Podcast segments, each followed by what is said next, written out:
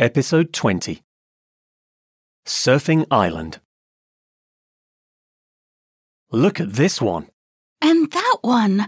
There, there. There's another one. Where? I can't see. There. Oh, I didn't see him. Or her. Him or her? I don't know. I can't see from here. Well, you cannot know if they're male or female. What? Oh, I thought you were talking about kite surfers. No. I was talking about the dolphins. Over there. Oh, I can't see them. They're too far away and I don't have binoculars. Oops. Sorry. I thought you could. Do you want to use mine? Yes, thank you. Oh, yes, there! This spot is just perfect to observe animals. Look at those birds. Seagulls, I think. The view is just fantastic. You know, there are so many dolphins here that it's hard to avoid them. Well, it is the best place to observe them, and the dolphin called fungi is very popular. Yes, but it is sometimes much too touristy. You know, popular places often attract a lot of tourists. It's nice for the economy, but not always for the landscape and wild fauna. Yes, and that's why I wanted to come here so much.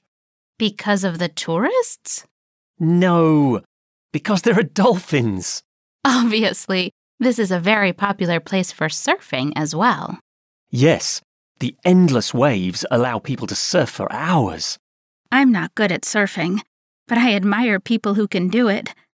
It requires a lot of balance and concentration. That's maybe what I lack. You don't when you take pictures. You're very concentrated then. True. It must depend on the activities. So, I don't need to persuade you to take pictures of the dolphins. No. Let's go to the harbor and hire a boat. First, help me up. I've been sitting here for too long. Seeing people surfing and dolphins swimming made you tired.